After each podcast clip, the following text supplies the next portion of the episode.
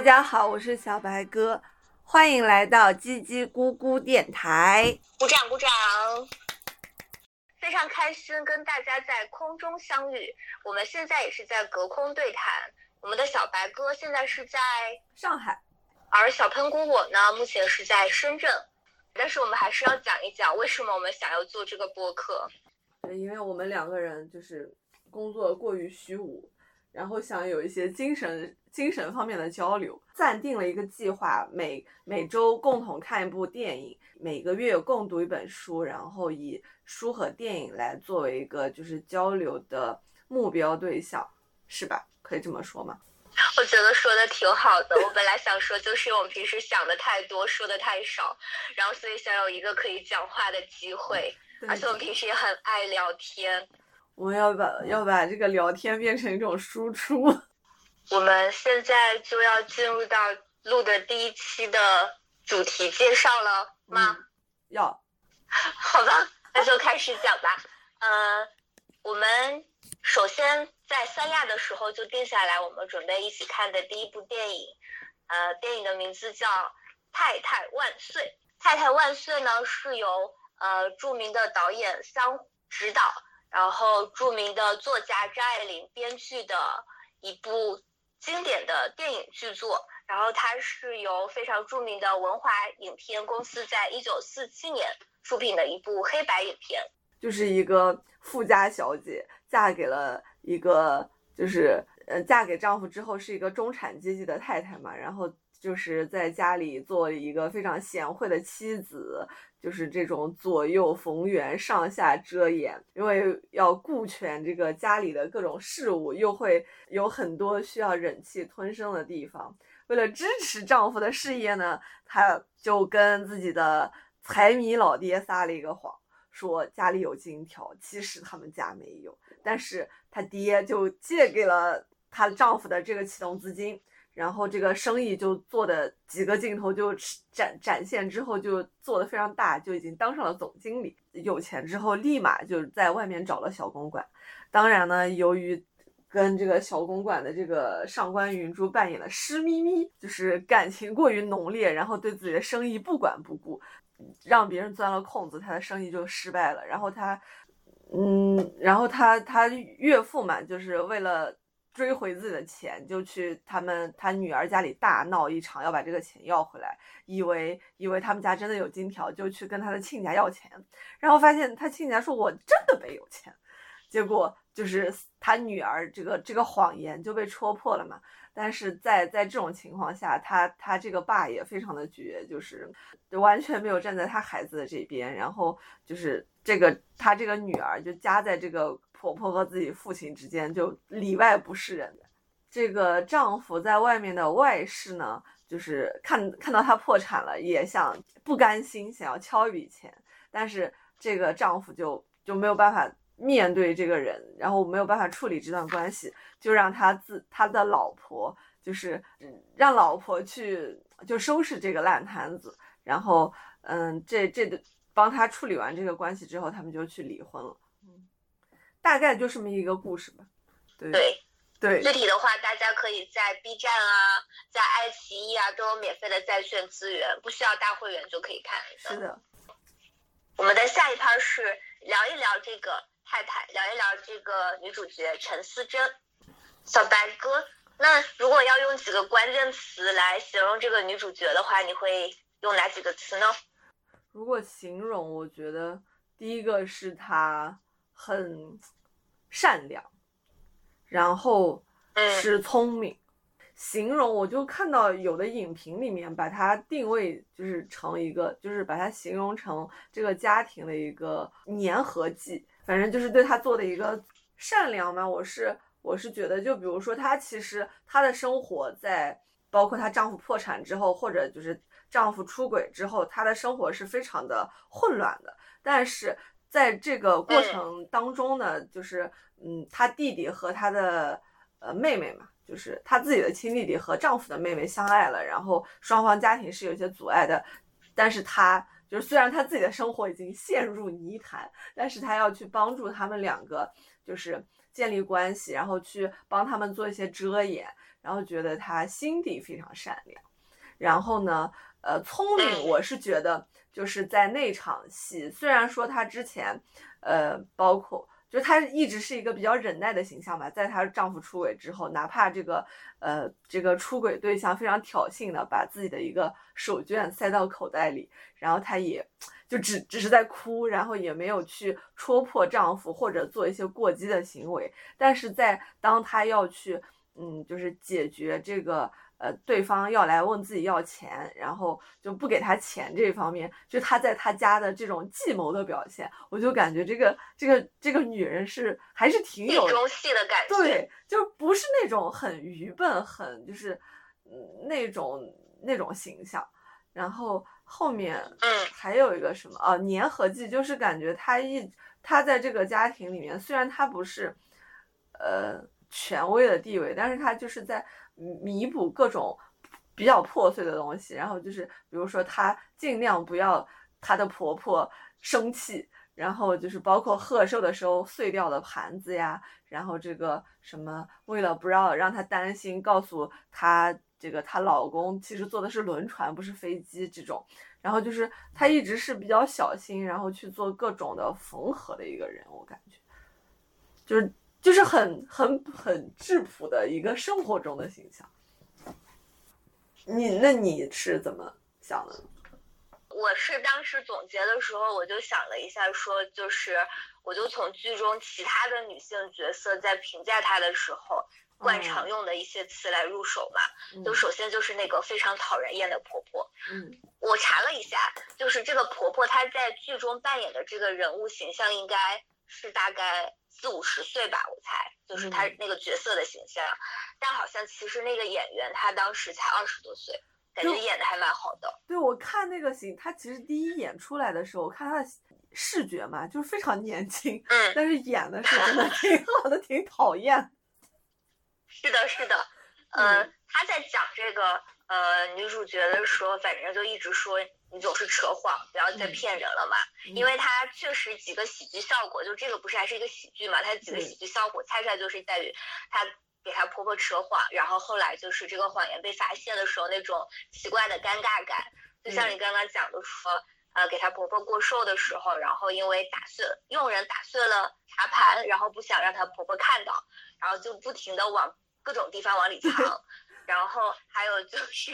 还有就是她那个呃丈夫出差去香港，然后因为婆婆担心坐飞机会失事，所以呢就骗她去坐轮船，但没想到真的她随便扯的一个轮船失事了。然后还有就比如说。像帮她丈夫去从她爸爸那里拿创业基金的时候，也是扯谎。就她讲了一个故事，就让她爸爸真的信服，说她家有金条，其实我看见了。就要不的，因为如果她像她爸那么精明的人，如果她直接说她有金条，那爸肯定也不信嘛。然后她就说是因为她婆婆突然身体不好，然后觉得不太行了，才把这种管家的钥匙给她，然后她才看到了。然后还有就是，呃，包括后期像你说，她为了让弟弟妹妹，然后能够在一起，呃，就是哪怕他弟弟过来看这个妹妹，然后呃，那个时候婆婆已经对这这一小对儿就是比较有偏见了嘛，她也会帮着他扯谎，包括最后像你说的去演一出戏，然后帮她丈夫去摆脱这个小公馆的那个情人，湿咪咪的敲诈，这些就是，总之她就是在这个剧里扯了特别特别多的谎啊。然后就是这种，我感觉喜剧效果就是在各种各种谎言被戳破的时候。是的。然后这是一个视角，再一个视角就是他的妈妈、他的妹妹，还有这个施咪咪，在提起他来的时候，然后都讲了一个词叫糊涂。一个是施咪咪讲，就是说他当时跟这个呃丈夫，就是跟那个女主角的丈夫，就是聊的时候。他的意思就是说，呃，我都已经跟你相处这么久了，对，都没有被发现，你这个你这个老婆实在是太糊涂了，然后所以他才有了那一出，就是把那个有香水的手绢往里放。其实在这之前，他早已经就发现了嘛。嗯。然后在呃，妈妈和妹妹呢，则是在呃那一次他回到娘家的时候，就弟弟和妹妹实在就是看不惯，就已经把这件事情讲出来。讲出来之后，她一开始还想去替她丈夫遮掩，然后这个妹妹就说你实在是太糊涂了，然后妈妈也是说你这个时候怎么就是这么糊涂？但其实大家都知道她是揣着明白装糊涂了，她明明就知道的。对她可能只是想说，她她当时说了一句话，我印象中就是说她不闹的话还可以维持这种体面，她觉得她可能闹了的话，就连这种关系都维持不了了，所以她就只有这样委曲求全啊。而且我觉得她，你说她对她丈夫的感情呢，就是这个这个点其实看不出来是吧？就是她是作为一个，其实我有的时候就觉得那种。家庭关系里的妻子的位置和爱人还是不太一样，就是感觉，就是妻子好像真的是，就是就像一个伙伴一样，要维持这个家庭、这个小社会的一个运转的一个工具人。那个红药水出现了几次啊？两次还是三次？反正就是感觉就是要拿红药水帮老公擦伤口的那个地方。而且我觉得他俩其实应该是那个结婚没有太久，因为从这个剧情里面显示他们俩是没有孩子的嘛，是，就感觉应该是结婚没有太久。而且他就是里面塑造他的时候，他不是特别喜欢听音乐嘛，对。然后我我感觉应该是说，如果他是一个已经结婚很久的人，可能他的兴致爱好已经被消磨的差不多了，就可能没有办法再。还就是，虽然他现在无暇去发展自己的兴趣爱好，只能学一学打牌之类，但他看到那个音箱什么之类，还是会很开心，说明他可能脱离自己作为一个单身女性的时间没有太久。嗯，我们像破案一样，而且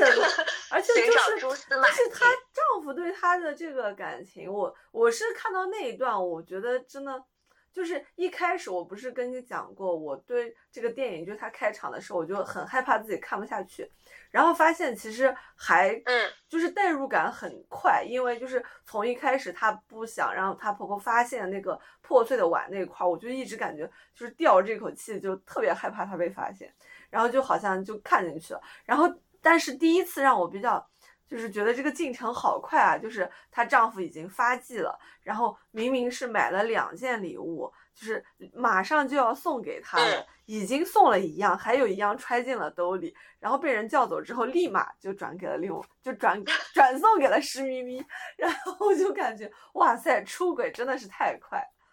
而且我觉得他可能就是这种编剧，我不知道是不是在那个那个时代。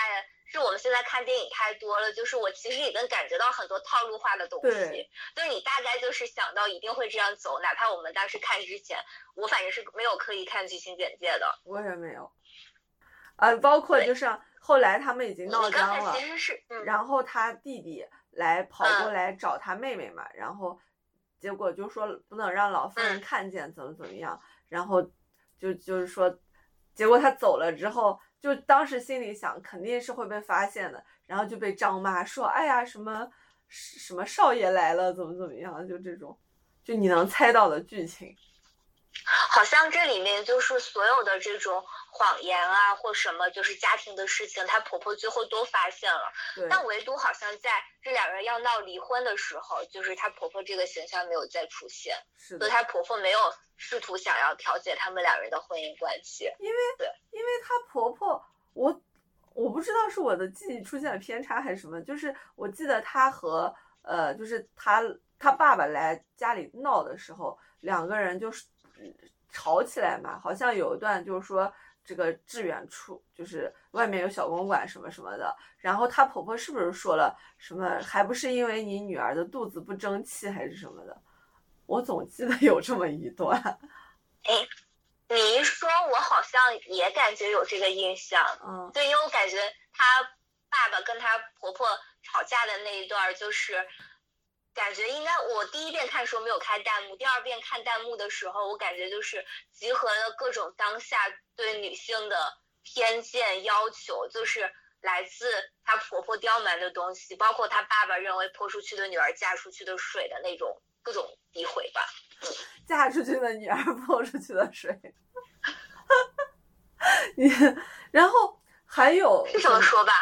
是是，你刚刚说反了，没有关系。并不在乎，这是一个插曲。然后就是好像，而且关于他生孩子这个点，好像是一开始开场的时候，好像拜菩萨什么的，就就说就有讲提一点点，生生孩子就是结了婚的女性逃不过的话题的时候，是吧？嗯。电影上映之后，呃，张爱玲她其实因为作为编剧嘛，她写了一个题记，就是在这个题记里面，就是她其实对这个。女性形象、太太形象，然后也做了她自己的一个呃那个理解，然后他就讲到说有一句话，我觉得写的特别好。他说：“中国女人向来是一结婚立刻由少女变为中年人，跳掉了少妇这一阶段。陈思贞就已经有中年人的气质了。”我感觉这句话就像你刚刚讲的那个样子似的，就是她在这个。大家庭里面就是上下左右都做的特别好，就这种周全感。就按理说吧，就我觉得她还是应该挺年轻的，嫁过来没有多久，但她已经就是有这种很很很周全，然后呃一大家子上上小小上上下下，然后都要顾及到的那种感觉了。就觉得她应该是一个四十岁左右的人的这种处事。对，他这个题记。就是这是好是不是因为这个题记之后，然后大公报是那个主编给他写了一个小文章。我说的是批评的那个文章吗？不是，好像是在批评之前，洪生是先写了一个 类似于赞扬的一个小文，然后是在批评到已经他他没有办法控制的时候，自己又写了一个一个东西。然后就像一个自我检讨的一个一篇文章，哦，所以他这个文章其实是为了回应前面的那些，就是各种对这个影片的批判才写的嘛。这个好像是在上映之前就发了，就是这个他的题记，我没有注意，我就光记得。然后读了这篇，因为好像就是一个非常成熟，然后流畅。好，我只能用好来形容的小品。然后我今天才留意到，他写的比所有影评都好。对我今天看张爱玲的生平，也不是生平，我就看了一下她的那个那个生卒年月，然后发现《太太万岁》上映的时候，她只有二十七岁。So talented，真的是惊到了。好，是呀，真的是天才。也是因为这个，就里面还有一段我还是特别想念，怎么办？那你就念吧。那我就先念一段，就还是他在这个我我他在这个呃《太太万岁》题记里面写的，还是关于这个对于太太这个。这个形象以及具体到这部剧里面陈思真的那个形象的一个剖析，我觉得比我读的所有的论文写的都好。它的气息是我们最熟悉的，如同楼下人家炊烟的气味，淡淡的、午梦一般的，稍微有一点窒息。哇，说的多好，嗯。然后他就讲述太太呢会替丈夫吹嘘，替娘家撑场面，替不及格的小孩子遮掩她的生活情形，有一种不幸的趋势，使人变得狭窄、小气、庸俗，以至于社会上一般人提起太太两个字，往往都带点嘲笑的意味。现代中国对于太太们似乎没有多少期望，除贞操外也很少要求，而且有许多不称职的太太就安然度过一生。那些尽责的太太呢，如同这出戏里的陈思贞，在一个半大不小的家庭里周旋着，处处委屈自己，顾全大局。虽然也煞费苦心，但和旧时代的贤妻良母那种残酷的牺牲精神比较起来，就成了小巫见大巫了。陈思贞毕竟不是《烈女传》上的人物，她比他们少一些圣贤气、英雄气，因此看上去要平易近人的多。嗯，对，然后他还强调了，我念完了，里面就是说他不是，他不是在为他，就是加以肯定或者袒护，只是提出来有这么一个人，嗯，一个人，对，要不我们再谈一谈，就是，就是我们对太太这个称呼怎么怎怎么想的？因为对已婚女性有有各种各样的称呼，就是、嗯对吧？现在我听到我们能想到就是太太，我感觉嗯很少，可能是我接触的人比较少。就是一般，我感觉我就感觉太太听上去就感觉像一种富贵圈层的人会讲的。对，而且我记得这个电影里一开始，她婆婆也是对张妈，还是还是就是对着陈思贞，就说太太应该怎么怎么怎么样，就太太就太太好像就等于你，就是她就是这么称呼她，嗯，嗯。太太这个太太这两个字，现在叫起来真的是有种贵气，可能是刚刚过完三十而已吧觉特别的。矫揉造作，太太，就感觉是一定要背什么爱马仕包的才能被称为太太。对，而且需要有一个佣人来喊你，是的，就就感觉有种少奶奶的感觉。你的你的丈夫会然在我外面称呼这是我的太太吗？我觉得现代人不会，吧？反正嗯我的男领导现在跟我们他可能就是没有那嗯么讲究，他就说我老婆。然后我、哦，我我爸前两天我们去宁夏玩的时候就很搞笑，在影视城里遇到了他的大学同学，然后他们两个人都带着老婆嘛，我回想一下他是怎么怎么介绍的，好像就是说这是我爱人，哦，对嗯对对，我爱人，对，要么就这是你嫂子，这是你师傅就是，我我还想到一个，就是我，我还我还想到一个非常北方的称呼方式，嗯，就是感觉也特别社会主义的称呼方式。我不知道你听过没有，叫这是我家属。哦，我听过，但是我感觉还是比较少，对好像没有妻子这个词是不是过于对，书面？我。然后我我有一个想起来就比较好玩的地方，就是关于太太，就是嗯你你你你你也有看过《我爱我家》没有？对，我爱我家啊里面哪一段？对，我爱我家里面不是有，就是有有一集是那个呃老傅老傅家旁，就大概好像五十集吧，就是老胡搬到老傅家哦，老胡对，老老胡，老这是我太太。对对对。对，没有一开始老傅不是就是让对老胡介绍说这是我太太，嗯，然后老傅就说啊老胡家里的，然后老老胡就不乐意了，说你说什么老胡家里的，你应该称呼她为胡太太。然后那个胡太太不是也是什么之前是清满清时期的什么格格大小姐，就感觉还是很尊贵的称呼。对，而且老胡不是留过学吗？就是感觉他是一个更加洋气的一个身份。是的，其实他讲的没有讲，就是具体这个呃男性家里是那个什么背景。对他，他因为我看到那个论文里面就讲这个什么父亲这个地位在他们家是没有的嘛，就是她婆婆是一个，对，父亲形象是缺失的。然后他们具体以前是做什么的不知道，然后只有她老公现在是一个银行职员，然后感觉以他嗯银行职员微薄的薪水如何就是支撑这个 家里的运转。应该还是有一些家业的嘛，起码他嗯们家住的还是上下层楼。对，但是他的家其实又不是很大，就是那种一个这个弄堂里面可能比较比较小的那种，是就是复式。呃，肯定是那个感觉思珍娘家就是家境更殷实一些。你看他们家其实两家房子对比就很明显，这一家呢。它的厅就很小嘛，然后上面可能也就就三个房间，我大概想象啊。然后让他嗯他他爸爸家里客厅那么老大，然后这个饭厅啊什么的，就整个感觉空间感 非常不一样。是的，而且思珍的妈妈就是穿的感觉也很贵气。对我们再可以聊一下这个电影里其他的女性。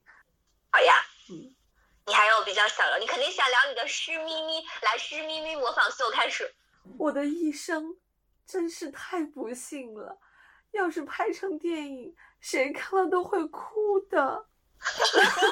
太好了。还有什么？你一定认为我是一个没有灵魂的人吧？我要拿出我的扇子，虽然你不在我的对面，可是我也要学着上官云珠遮住我半张脸，说。呃，这个时候思远就说：“那可不可以把你的故事讲给我听呢？”然后上官云珠就会说：“我讲给你听，你可不能讲给别人，你一定要给我守秘密，因为我从来就没有告诉过第二个人。”眨眼。我已经感受到在那边搔首弄姿的你，我已经自己鸡皮疙瘩要起来了。我觉得你你模仿的还蛮像的，有点什么上官云珠、上海分珠，然后他那个那个 wink 真的是绝了，我不会眨。没事，我们是音频也看不到，我就假装你已经假过了。就这个这个人物其实还我感觉也挺也挺生动的，就是它里面刻画的这。这几个女女性都非常的不一样，像这个最一开始，我觉得她她给人的反差的地方就在我我自己觉得就是一开始你觉得她是一个那种很典型的捞女，然后就是交际花各种攀附这种比较有钱的人，从他们身上获取一些这个资源啊什么的，但是你后面又看到他不是。这个思远跑到他的这个小公馆里面说：“这是谁啊？啊，这是我表哥从乡下来，怎么怎么样？其实是她老公，但是她老公就是一个更更 垃圾的角色，就是完全是从他这个他妻子身上，从他妻子牺牲色相来赚钱给他花。然后包括后面他这个志远要要回别针的时候，就是就是他不肯给嘛。”他不肯给，然后他就为了换那块表，然后进去就把他打了一顿，然后就把这个别针拿出来，就就是感觉他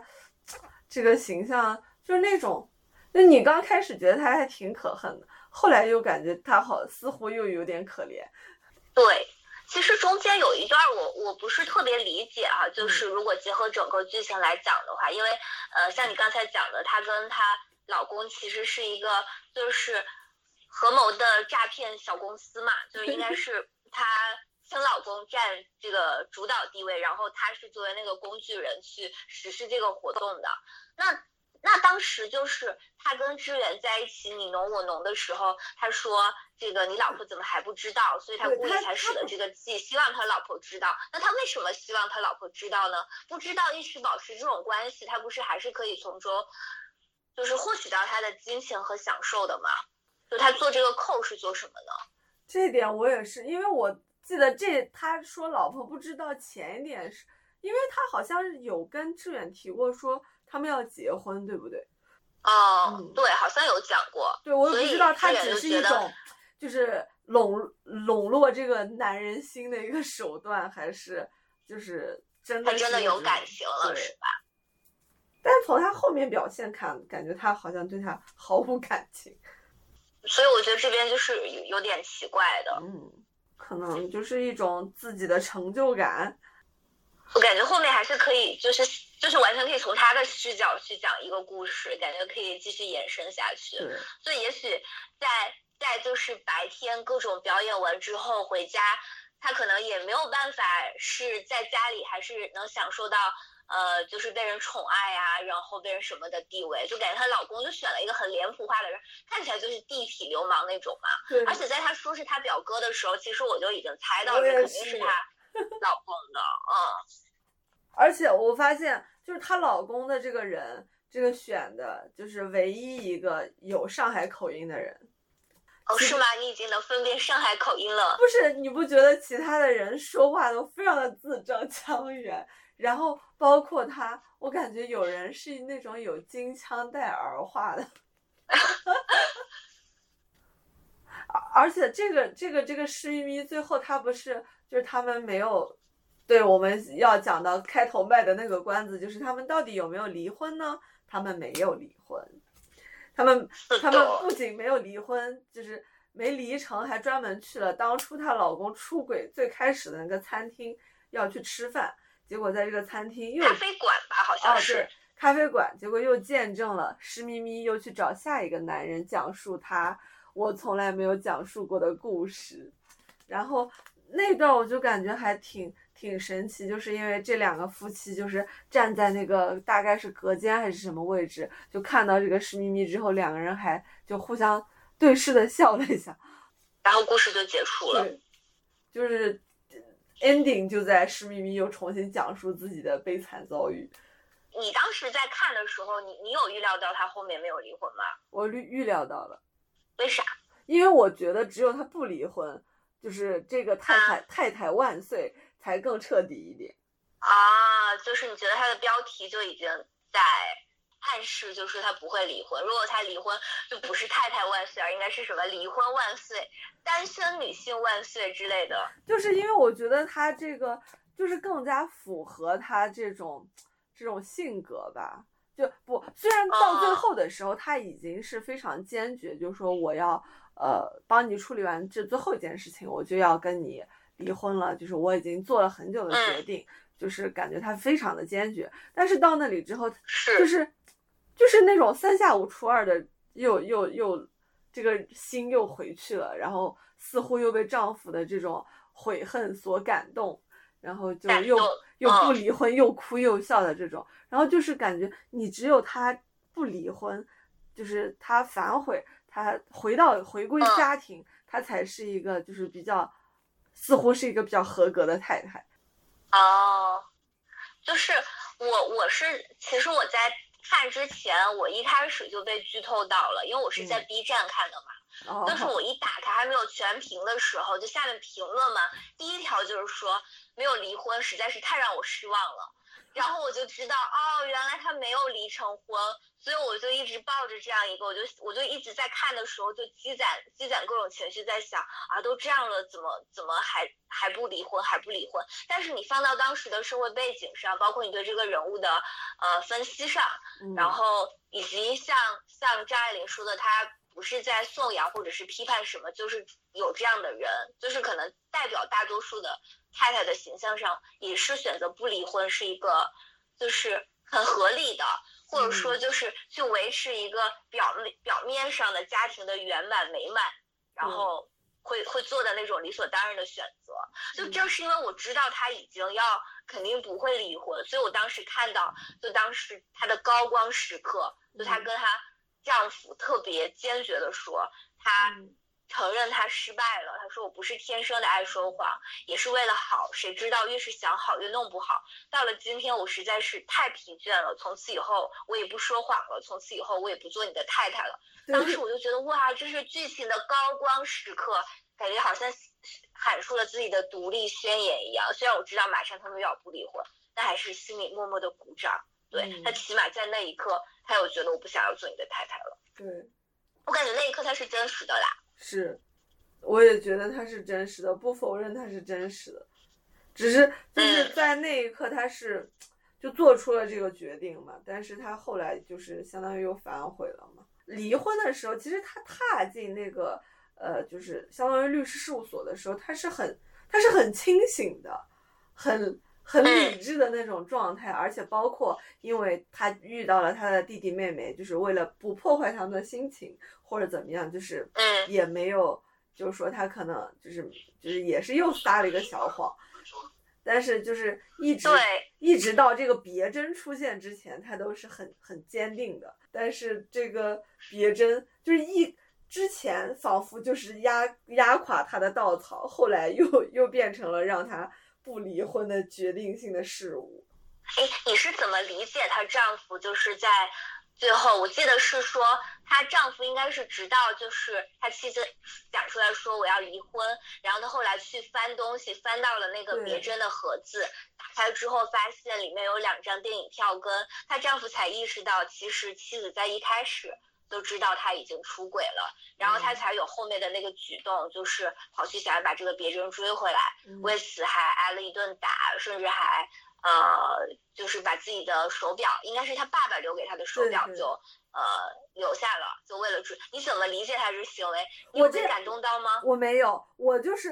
我也没有。怎么说呢？我这个人，我就感觉我可能就是比较比较腹黑，因为我总。就是在我的角度来看，我觉得他不是说，嗯，做这件事，就是可能这个事情的目的是有层次的，而我觉得他做这个事情，嗯，一方面是为了可能就是歉意，但是我就感觉他就像一个渣男的技巧一样，就是我知道这个东西对你很重要，如果我把这个拿回来，那我的婚姻就有戏。就可以再维持，就是可以再打动你。就是我知道你的 point 在哪，我就要抓住这个点。哦，你是这么理解的？我我其实我其实是觉得，就是我倒没，我觉得她老公没有那么高的心智。嗯，就是我感觉他可能，我我觉得他更像是一个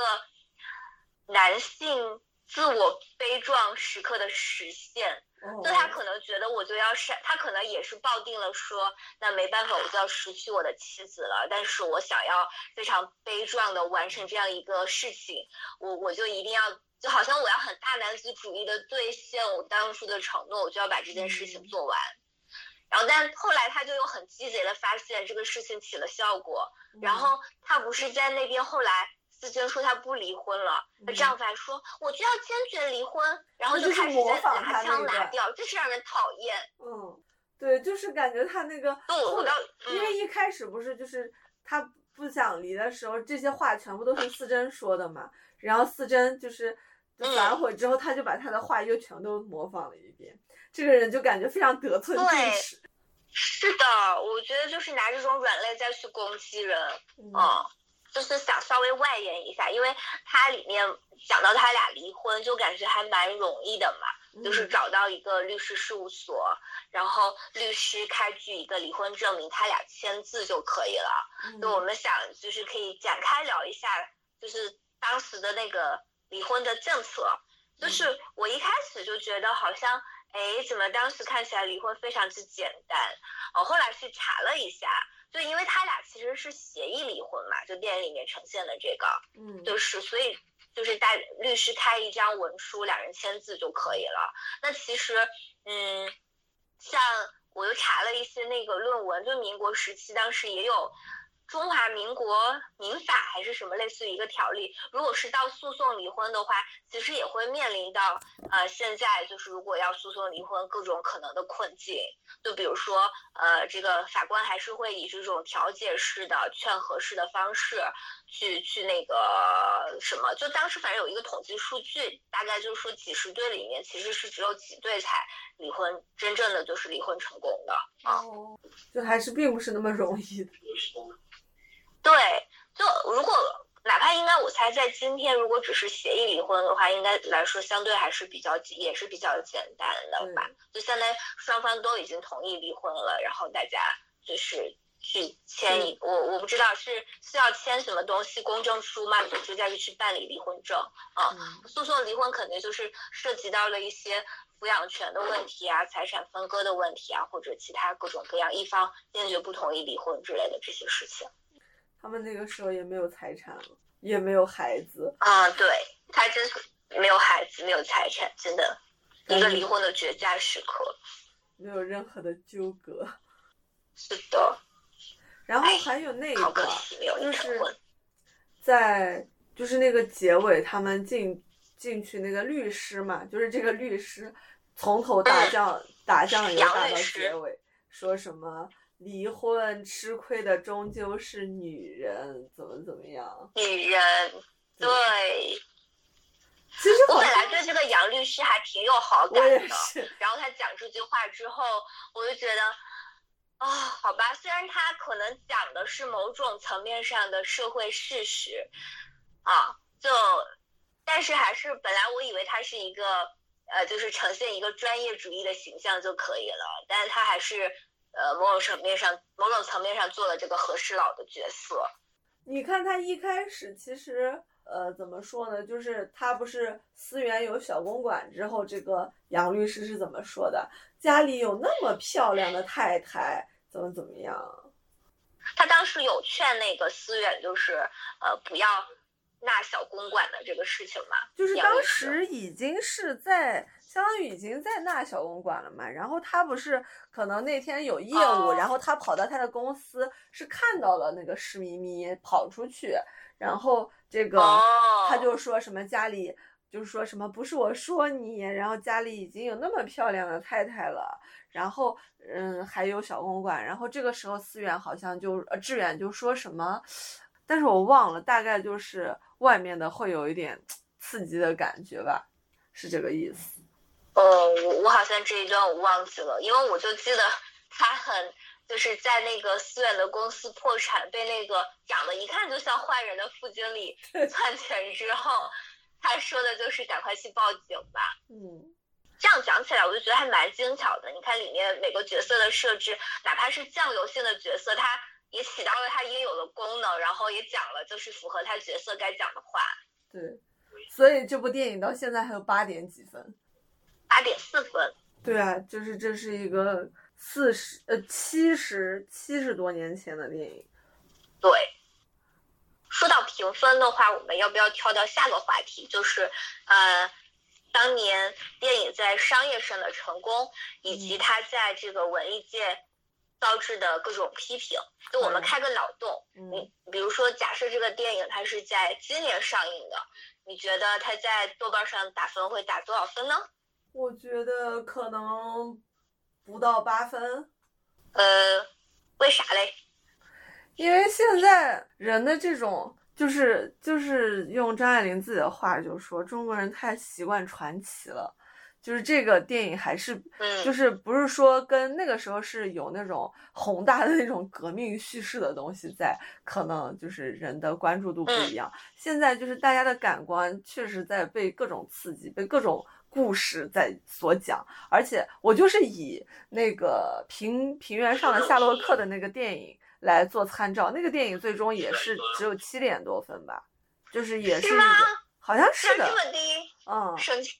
然后就那我要去改个五星，拉高一下他的分数。就是感觉这种，因为它是一个比较偏生活化的一个电影嘛，然后就感觉这种比较日常的电影，在现在的评分好像都不是特别的高。嗯，就大家还是喜欢那种强刺激、强剧情的那种。平原上的夏洛克是七点九分，哦，那还可以，那我不改了。那那再开一个脑洞，就假设在四十年代的时候，就是已经有豆瓣了，按照当时的那个情况，这个片子会不会就是？我就在想，就是 它会不会当时还是上映了嘛？而且我查了一下，他说是四七年上海。票房第一的影片，甚至都盖过了那种好莱好莱坞引进的喜剧片。那你说今天会不会就在审？就假设在那个年代里有审批，然后呃，就是电影审查，然后审查制度又很严，会不会说你的这个导向不对，这个一点都不进步，我就不给你上映了。然后哪怕上映了，会不会就是会有很多人就说，嗯，这个三观不正，就是为什么没有讲这种进步的东西，然后就给他打低分。嗯，我觉得会。对啊，你看他当时不都已经在报上，感觉就是有有各种各样批判的声，就是声音，然后还甚至像你前面提的那个洪生，他是大公报的主编吗？还是啥？他是大公报的一个，可能是某个，比如说哪个副刊的这种主编，好像。死报副刊的主编是吧？啊，就他还写了写了那个文章，我记得还说。跟他同时登的会有另外一篇，然后也是那种批判的文章，呃，我们就讲一讲，就是他们大概写了写了，就是他们是怎么批评他们的，就可以念一些，或者是总结一下他们大概说的是什么意思。我我选了一段，我不知道这段是不是这个呃洪深写的，嗯。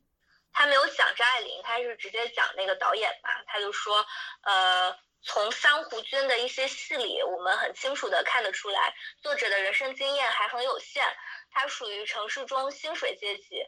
但他深刻的懂得这个阶级，懂得他们的生活、他们的习气、他们的想法以及他们的缺点啊。听上去好像是在夸他，就是很是很懂生活。但是话锋一转说。不过，他没有看出这个可笑而善良的阶级的出路。世界潮流给三虎居们的阶级指出了条路，如何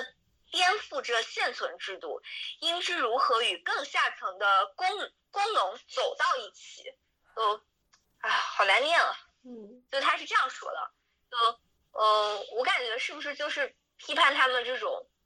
小资情调，过于沉溺于个人生活的表达，然后没有接受当时那种左翼的，就充满阶级斗争的那种。东西就没有大的格局，对，因为有的大概就是批判，我感觉的意思就是说，应该写一个那个那部很有名的剧叫什么《玩偶之家》，应该像娜拉一样出走的故事结局，而不是写一个就他他又回归了家庭的结局。他就是在讲那种当时的批判，我就我我总结就感觉就是说这个对于当时的社会有没有那种社会意义，然后就是他的那种。教育的作用什么的，然后像我看，嗯，有一个人他总结了一下当时的批评集中的几个方面，一个就是歌颂这种旧的旧社会的陋习，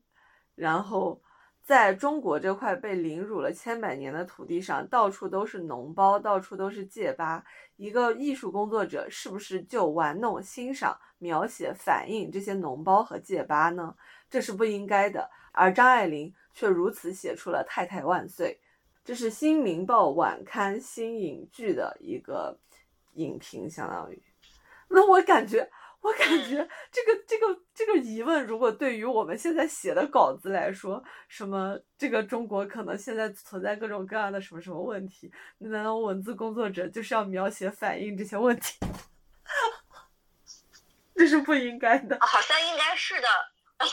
那没有你，你们现在，我我觉得挺挺矛盾的，你不觉得？如果把这个搬过来，大家现在就按照他的那种，就就是，哎，我我不知道该怎么描述一下，就是就是按理说，那他的意思是说，在现在其实我们更应该写一些去揭露社会现实的东西，而不应该写一些粉饰涂抹的东西。就如果直接嫁接那种思想过来的话，不是吗？但是感觉我都我都不知道他这段影评是想表达什么，是是是想到底让张爱玲怎么写？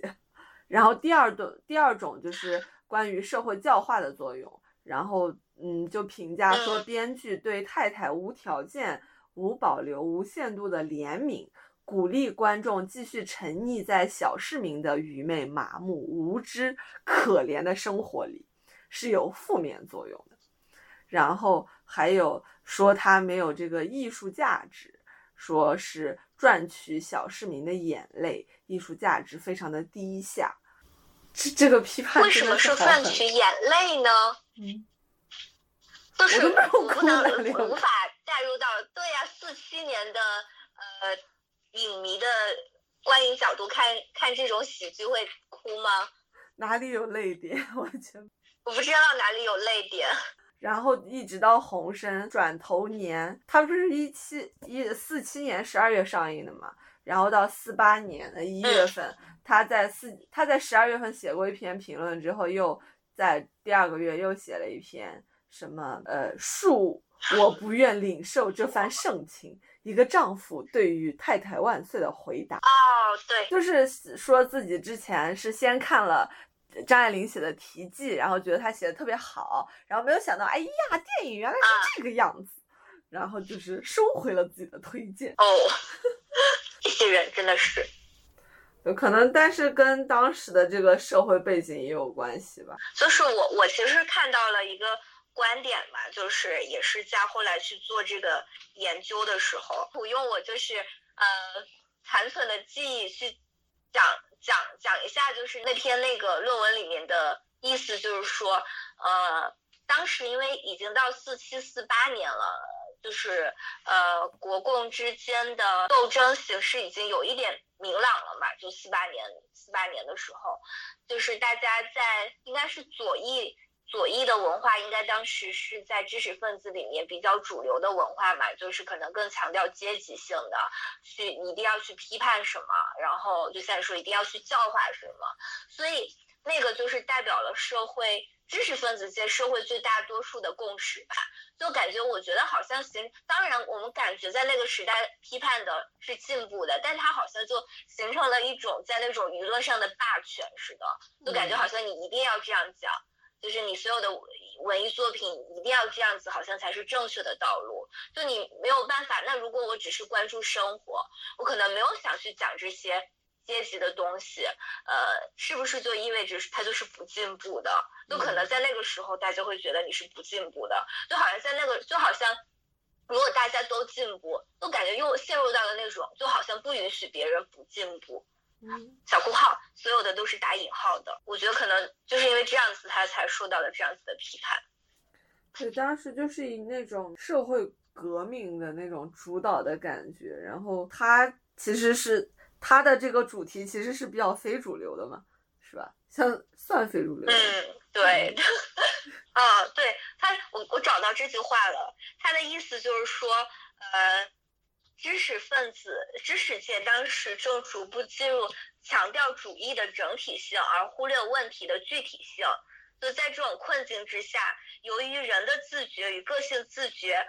的，由此作为。人的自觉与个性自觉的独立思想的权利正在逐步隐退，任何不符合时代乐章的不和谐的独语都已经成为不可能了。如果你这样做了，那你可能就会被受到批评。而且里面还有一个小细节啊，就是我我是在看好几个论文的时候都提到，我感觉那个张爱玲她是有在刻意的。也可能是不自觉的，但他确实是在规避了要从这种阶级的，或者是从一种呃什么的角度去讲这个故事。就是他的弟弟和妹妹这一对儿相爱的鸳鸯，就受到的呃会受到的这种来自家庭的阻力，并不是源自比如说他们两家的阶级差距很大，或者说来自于就是那种。呃，很封建式的，比如说这两家是世仇之类的东西，他是把它具体到了，就是因为这一个金钱纠纷的事情，导致他两家不和，就他没有在煽动一种阶级上的就是相爱的困难的东西，就他就是在写这种生活中真的是基于生活的一个一个矛盾而出发的，就他没有把任何的往这个阶级的角度或者是什么封建的角度去引这个事情。那那个时候他就不应该，如果要是这样的话，就是。不，不能是他的亲弟弟，要变成他一个远房贫苦的表弟。是，然后那就不能是从台湾回来的，感觉要是从那个山东老家过来的表弟。我感觉剧情改的还挺多的，因为这个他这个弟弟中间也戏份不少。是。在批评的这边的话，我们还要继续讲的那个问题，就是因为当时大家看的时候，希望的是一个玩偶之家式的结局，是一个娜拉出走的结局。但是实际上，娜拉没有出走，她还是回归到了她的婚姻之中。那你是如何看待这个？就是从我们今天的一个角度上来，你你你是如何看待这个事情的？就你会觉得是这样，就呃是不进步的吗？用现在的这种明星 来做比联系吧，就是很多这种出轨的男明，就是比如说文章、马伊琍，就是他们没有离婚，对他们没有，他们都是都是男方就是出轨了，然后就是选择，嗯，当然他们的到底有没有陈思贞这种，哎，我要离婚，我已经走到民政局了，马上就要领证，但是可能就是有又有一些什么变故，反正我们看到的结局就是，呃。男方出轨了，然后这个女性是一种宽容的态度，然后就是继续和他维持一个就是夫妻关系，继续走这个家庭的生活。然后就以前就是对于我的这种感情观来说，可能我如果假如我在十八岁的时候，我觉得就是如果我的男朋友或者我的我的丈夫出轨，好，我肯定是。离，立马离，分手立马分手，就像那种什么家暴第一次如，然后立马就走开这种。但是我就到我现在的这个这个年龄，就是哪怕我在我我的亲密关系之中，我就我我也会换位的想，如果如果真的我的就是伴侣出现了这种情况，我会。立马分手嘛，我觉得也非常的矛盾。你不能说他是容错或者怎么样，但是就是不会那么强烈的就说要马上分手，因为好像你考虑的东西就确实比较多。不是那么很纯粹的那种感情上的考虑，就是这种纯洁性的问题。那你说你考虑的比较比较多是基于说你们两人已经付出了很多年的感情，就有一种算是付出了什么沉没成本的那种考量呢？还是说呃觉得是呃在我们的感情观日渐成熟的过程中，并不觉得。就是我觉得很现实的去考量一个人两两个人之间，如果长时间的相处，一辈子的忠诚，应该是一件有点困难的事情。就就以前可能会觉得这种感情的纯洁性是非常应该是应该是要保持的，或者说它是感情中的一个底线之类的问题。那后来又觉得可能也没那么重要。但但如果就遇到这样子的事情，如果大家还有坐下来，对彼此交流。就为什么会发生这件事情？我们的感情还有没有走下去的这种可能性？我觉得也是有可能的。反正我是这样想的了啊。我我我也同意。比如说，假如我的男朋友可能出现了，就是他又就是和一个另外一个女生怎么怎么样，然后那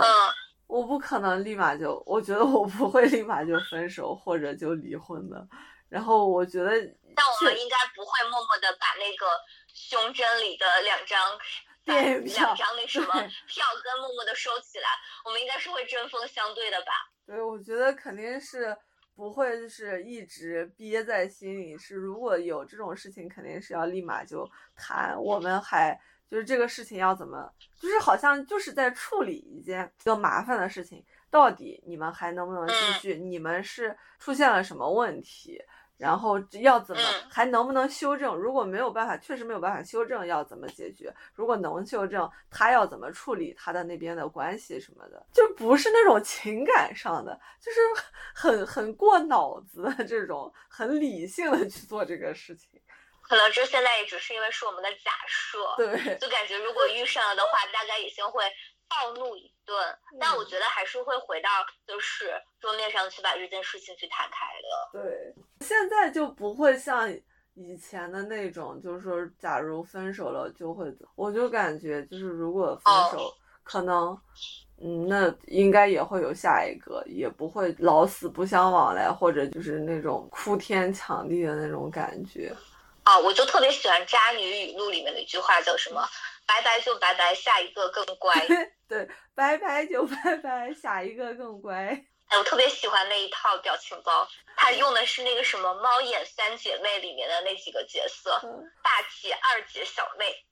我我们说回到电影那边，因为其实我真的好喜欢张爱玲写的这个《天体记》，它里面其实也讲了，就是她对于陈陈思珍没有选择离婚，呃，这个行为她是怎么看的嘛？她是没有直接讲，但是它里面有这样一句话，她说。如果说陈思贞她有任何伟大之点，她想这伟大到在于她的行为都是自动的，我们不能把她算作一个制度下的牺牲者。所以从张爱玲的角度，她认为她没有离婚，也是她自己可能出于各种，呃，包括她对她丈夫可能还有感情，以及她呃对她这个呃家家庭的一个考量，所以他自己做的这个选择，就他也不会认为是说。他是受到各种封建的荼毒啊，或什么那种，就是他一一定会选择逆来顺受什么的，才才选择没有离婚的。就是那种生活世俗的感觉，就是那种复杂性的感觉。我们昨天不是还刚刚聊了那个呃人物写的那篇素素的三种选择嘛？嗯，里面就是也讲到这个素素，她不是也直播的时候有讲她跟她丈夫家暴她。嗯，然后但是就是下面网友就问她为什么没有离婚嘛，嗯，就她怎么回答的我忘记了，反正，嗯，我我也不知道为什么突然会提到这一段，我就是突然想出来，就会让我觉得可能可能我不知道那算不算一个他的主动选择，还是说因为其实他的选择很少，所以他没得选，就那种感觉，我也在试图想要去。反驳一下张爱玲的这句话，她说这是她主动选择的。那那如果我们一定要把它带入一个，就是一定是在一种社会大背景、社会文化之下，那这虽然是她的主动选择，那会不会是因为她没有别的什么可以选？那那她做了选择，看上去好像是她主动选。她在这种情况下，你就说她假如选择了离婚，那就是回到娘家，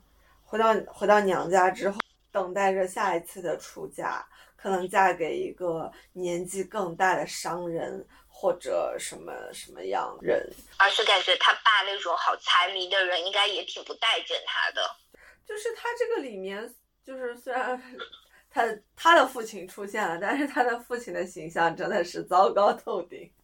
而且还是感觉贡献了这里面的很多喜笑剧点。高光时刻。对，是的，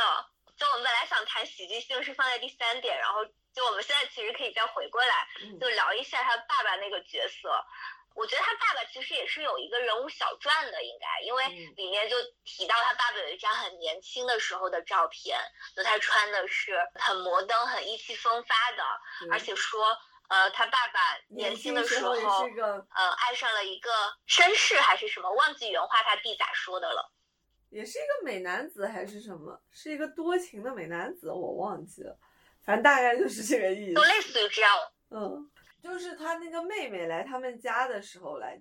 就是说了那么一句，然后他爸还在打坐，各种奇葩的样子。然后他爸这个财迷的形象真的是，就是演的特别好。一开始这个志远来说要要开公司什么的，然后说啊，那你没有钱怎么行呢？等到他自己放贷的朋友来，就说：“哎，你从我这里拿一点钱吧，你从我这里拿一点钱。”思珍过来说什么啊？其实他们家有一百八十根金条，然后他爸就是眼，眼珠子都瞪直了啊！真的吗？怎么怎么样啊？那我的女婿做生意，那我就一定要从我这里借钱啊？如何？再到后来，他要去给自己的女儿主持公道，跑到小公馆里面去，看到那个 交另外一个交际花，眼睛都直了，真的是太精彩。我我就感觉就是他爸爸应该是有一个人物小传的，就是我帮他脑子里想了一下，我感觉在年轻的时候应该也曾经是一个意气风发美少年，然后有追求过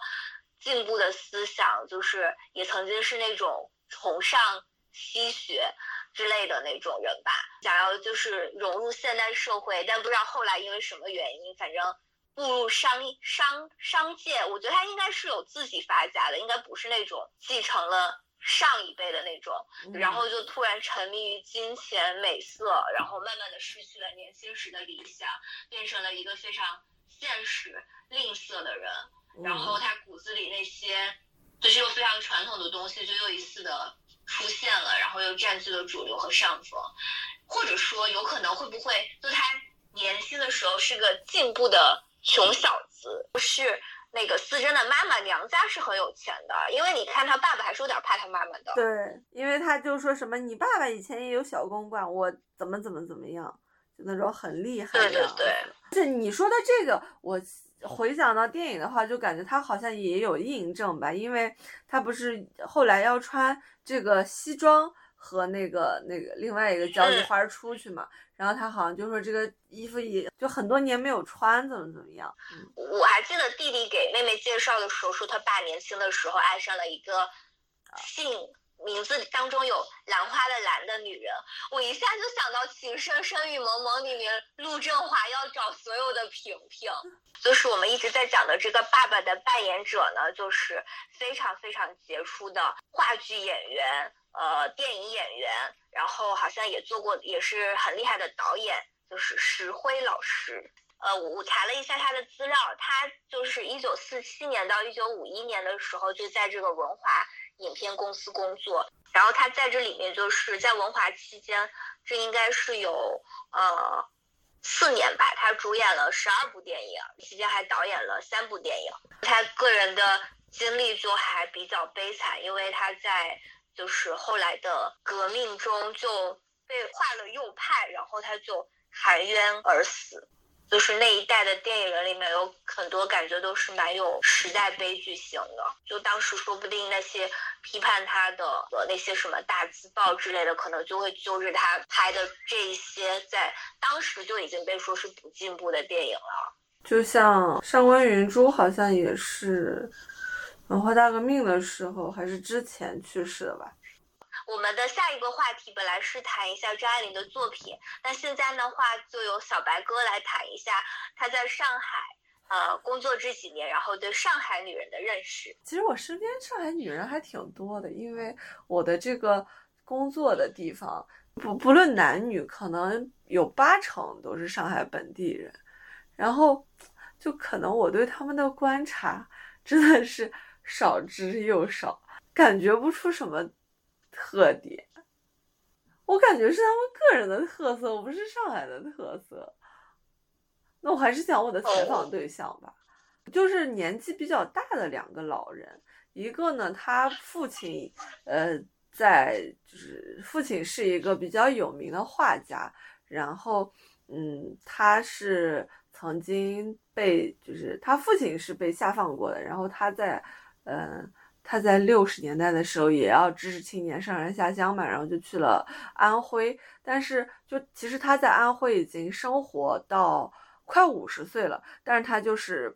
一定要回到上海，所以他在九十年代底就是动用各种关系把自己调回了上海。然后他到现在都是一个，他现在已经六十八岁了，但是他还是非常就是。日常会维持自己的一个，首先从外貌来说，就是维持自己的精致度。像去如果外人去他们家的话，他是一定要画眼线、画眉毛的。呃，虽然他就是他穿着睡衣嘛，然后他年纪也已经挺大了，其实很多人应该也不 care 自己的这个外在的东西。而且那个眼线不是现在的那种，是有点夸张，这种像丹凤眼一样要提起来的，还还挺明显的，就可能是那个年代的一个审美。她跟丈夫的这种关系吧，她在家里是以一个比较领导地位，就是说一不二的，包括财经济的这个大权都是她在掌握。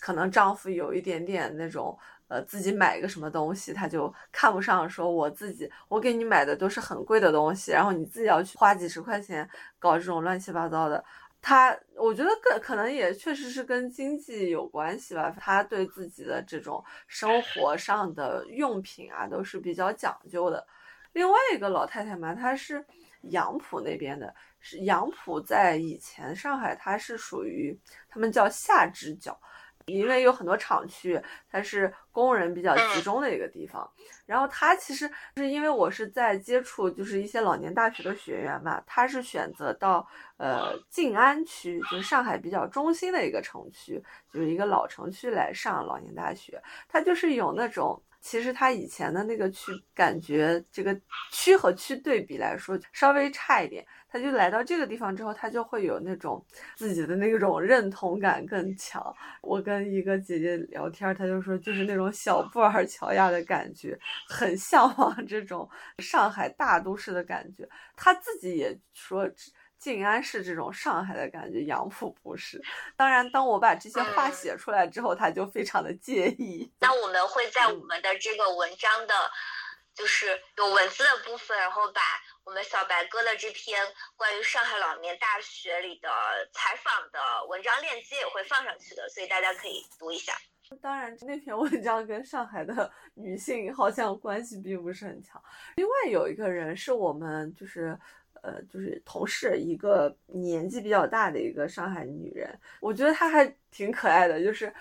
嗯，她已经六十岁了，定期会和自己的朋友聚餐，然后出去旅游。她是一个那种朋友圈达人，就只要她如果出去吃饭、聚餐、出去旅游，她每天的朋友圈大概可以发三条以上。她还会做那种，就是一个照片发出去。几宫格是照片，有的是那种视频，很高级的朋友圈。今天和老闺蜜一起吃饭啊，或者是我们几个女生怎么怎么样。她她的那种对自己的定位，对自己的称呼是女生，不是老太太，挺挺有趣的，就感觉她的心态很年轻。然后包括你像，我觉得我妈妈现在就五十多岁，如果出去穿泳衣什么的。我觉得她是绝对不会发朋友圈。这位年纪大一点的同事，他就是也不能说自信，他就是并不可能并不在乎大家的一些就是眼光或者怎么样，也也可能是年纪的问题，就是到随心所欲不逾矩，不逾矩的年年纪了是吧？游泳、去泡温泉、穿那种要稍微。矜持一下的年纪。就像我都不，就是我也不敢，就是拍了泳泳衣的照片，我应该也不会发朋友圈。但是他他就什么都发。那我是因为这次你带的是迪卡侬的泳衣，就是一点都就是游泳专用，感觉一点都不也不是，我觉得我如果穿比基尼，我可能也不敢。我要是把你拍的比较美的，你应该就会发了。但是我会分组的，我我应该不会让同事看到。哦，我想了一下，我应该也会，是吧？分组吧。嗯，我可能会发到我的好像没有那个勇气。这是我，嗯。印象比较深的几个上海六十岁以上的女性，年轻人我确实接触的比较少，因为我的同事大部分也都是外地人。上海的小姑娘确实是有一点二十多岁，她们很精致，是我们要学习的。我们这次拍照有进步了，我好像在生活中像我现在的同事，呃，也没有上海上海女生。就只有一个是跟我同一个组的一个女生，她之前是在南京工作，然后南京工作的人就经常会去上海，就她说大概去了上百次，因为他们平时如果有休闲的时刻的话，可能都会选去上海。就她还是会，就是她来这边之后，已经充分接受了深圳这种随意穿搭的呃工作氛围，哪怕我们是在学校里，我觉得相对来说。就也相对来说比较比较自由一点，就就他也会接受可以不化妆来上班，就他之前觉得是不可以想象的。那我们直接进入到下一个话题，我们推荐一下，就是你看完这部电影之后给你类似感受的其他电影或者是影视作品。我先说一个，是我想到的，同样也是那个文华电影公司出品的一个叫《小城之春》的电影。就《小城之春》应该在。文青界还挺有名的吧？我就感觉北影节、上影节就大概每年都会在片单里有。然后我当时第一次看应该是呃也是在网上，我当时是记得优酷还是爱奇艺，他们有一段时间就上线了很多这种老电影。呃，当时看的时候应该还是没有修复版的，就呃画质很差。后来，呃，有一年在北京实习的时候，北影节正好就是看到了这部电影的大荧幕。就他当时其实跟《泰勒万岁》的遭遇是有点相似的。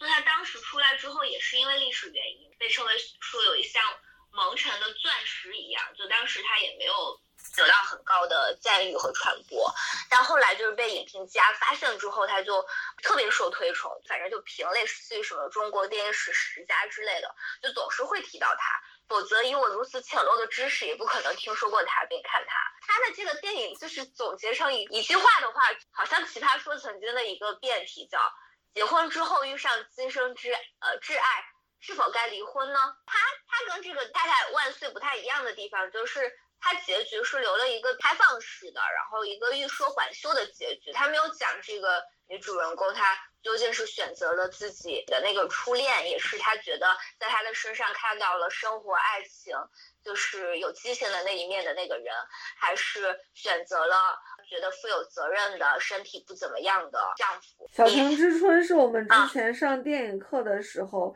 老师放过一段，他说你们自己可以看一下，我就没有看。我感觉我看过的没有跟他比较相似的，你还有吗？你可以多说几个。我没有了，我我就是想再说一下，就 是其实我们呃，就是湘湖跟张爱玲她这个导演加编剧的搭档，他其实拍了三部曲吧，好像叫中年三部曲。除了有这个《太太万岁》之外，还有《哀乐中年》，还有一个叫《不了情》。我印象中好像是这三部，另外两部我们都还没有看，但但。好像主题都是差不多的，我觉得也都可以看一下，因为当时我略了一下，感觉评分也蛮高的。回头可以看一下。我们最近要看的都是这种跟女性议题相关的，是不是？是的，我们就是希望每个月啊，我们看的四部电影相对来说是有一个主题，是有一个就是基于某个大的主题下面的。对，就这样子的话，我们在讲后面的电影的时候，如果它的里面的某些东西会跟前面的有呼应的话，我们也可以做一个一个比较啊，或者是联动。我们下一步要看的是弗朗西斯哈。弗朗西斯哈，对。那第三部是姨妈的后现代生活吗？对，我们就是没有跟着院线电影走。一方面是因为现在院线上映的电影好像也没有很多，呃，然后另外一方面呢，我们也不是走影评挂的，就感觉不知道要怎么讲。就是我们写这个提纲之类的，还是要借助很多论文式的东西，所以我们可能选一些老一点的电影。对，可能可能对我们去准备资料比较方便一些。一边看电影，一边看书，一边思考自己的生活。是的，我们现在在过一种试图经过自己审视的生活。我现在想把这个姨妈的后现代生活提到前面，可以吗？可以呀，可以呀。因为我感觉它和那个很像，和那个事件很像，我们可以再聊一下。好的，好的。大家猜猜我们说的是什么事件呢？好，那我们就卖个关子，希望真的有人猜。十期以后，希望我们会有听众。其实我们现在连怎么把这个传上去都还不知道，但我们就已经开始在做这个事情了。一个点，我就感觉是可以强行升华一下的，就是因为张爱玲她说，她写了一句话叫说。我发现弄文学的人向来是注重人生飞扬的一面，而忽视人生安稳的一面。其实后者正是前者的底子。就是我们今天一直才在谈这个电影，它是基于那种生活，它讲的就是世俗世世间的世俗之事。就是想想想想，可以再聊一下我们是如何去理解生活中的一些琐碎平凡。你是怎么看待世俗的？这个问题好大。对，好难弄。我当时就在这边写了四个字：现场发挥。然后现在就现场卡壳。那你现在发挥啊，快发挥！我我只有一点感悟，是我们这个月准备一起看的一本书，呃，向彪跟吴奇的那个对谈的，叫《把自己作为方法》。然后里面讲到向彪老师他的研究的时候，他说人一定要对自己周围的这个小的生活圈子。有兴趣，就这句话就是让我就是感触还挺挺深的吧，就感觉自己的人生状态有的时候就是那种大家还是去过于关注宏大的议题，一些价值观的取向的东西，我觉得当然是好的，里面有一些进步的东西，但是呢，就好像有的时候陷入到一种迷思里面，就是我我说我去关注这种。呃，我说我更关注个体，更关注什么？但是这种个体不是我具体的个体，而是我好像一定要关注一个某一种视角、某一种主义之下的个体，就特别理论化，特别不真实。就有的时候我在反思，就觉得自己对自己生活没有很很很认真的去关注，就是就感觉活得不真实、不具体。就我我我是在反思了，就觉得自己以后应该去。学会去关注这些生活化的东西啊。嗯，我觉得是我们可能没有那个能力去把，就是去把生活化的东西转化为你的思考，只会看到那种比比较就是跳脱的、比较异样的东西，才会想到去想是怎么回事。然后就是日常化的东西就视而不见。啊，我觉得还不错。我们既然把它陆陆续续的都。说下来了，虽然卡壳了很多次，我觉得还挺开心的。我们完成了自己的输出，就是就在表达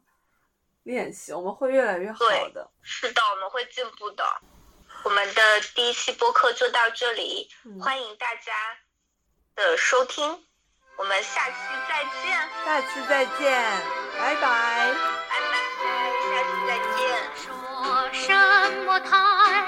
太总是？人家的好，人家。